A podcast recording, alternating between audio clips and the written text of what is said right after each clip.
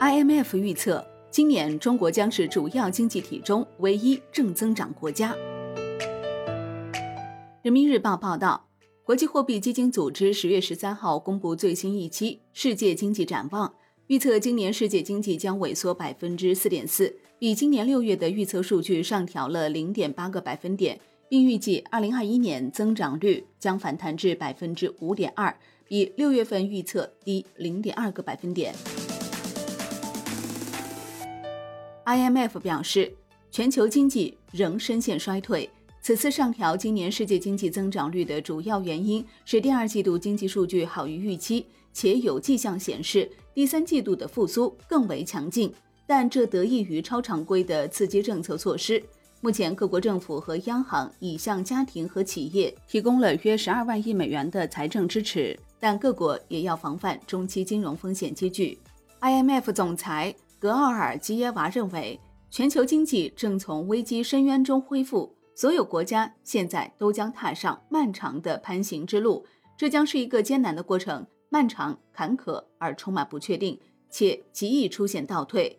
IMF 预测，发达经济体今年将衰退百分之五点八，其中美国经济将衰退百分之四点三，欧元区经济衰退百分之八点三，英国经济衰退百分之九点八。新兴市场和发展中国家经济将衰退百分之三点三，中国将是世界主要经济体中唯一保持正增长的国家。预计今年增速为百分之一点九，明年将达到百分之八点二。IMF 指出，中国的复苏速度快于预期，称在四月初大部分地区重新开放后，经济活动正常化的速度快于预期。在强劲的政策支持和出口弹性的支撑下。第二季度 GDP 出人意料地出现了正增长。目前，IMF 已经向八十一个国家提供了融资，贷款承诺超过两千八百亿美元，以帮助他们度过危机。IMF 呼吁各国应建设更具韧性的经济，这是实现强劲可持续复苏所必须的。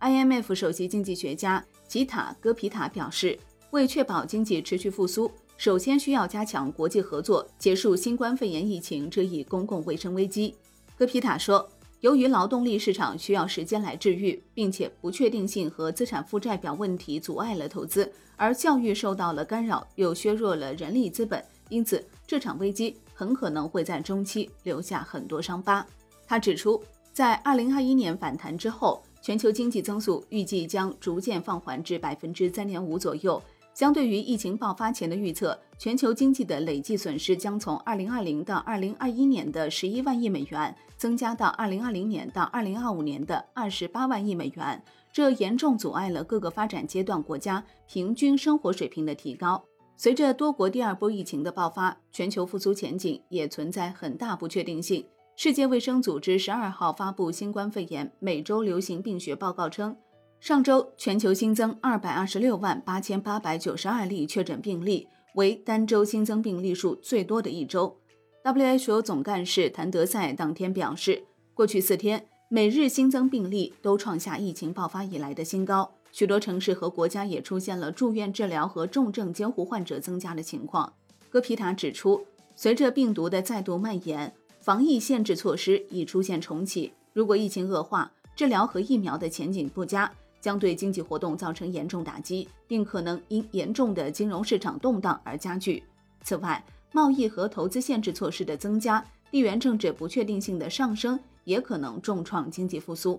IMF 在报告中强调，要避免过早取消政策支持。疫情持续不退的国家必须继续向企业和工人提供救助，如延期缴税、信用担保、现金转移和工资补贴等措施。同样重要的是。要继续采取宽松的货币政策和流动性措施，以维持信贷流动，特别是确保信贷继续流向中小企业，从而支持就业和金融稳定。如果过早取消支持，经济复苏将戛然而止。好的，感谢收听，获取更多专业资讯，请打开万德股票 APP，也欢迎您关注转发哦。我是林欢，财经头条，我们再会。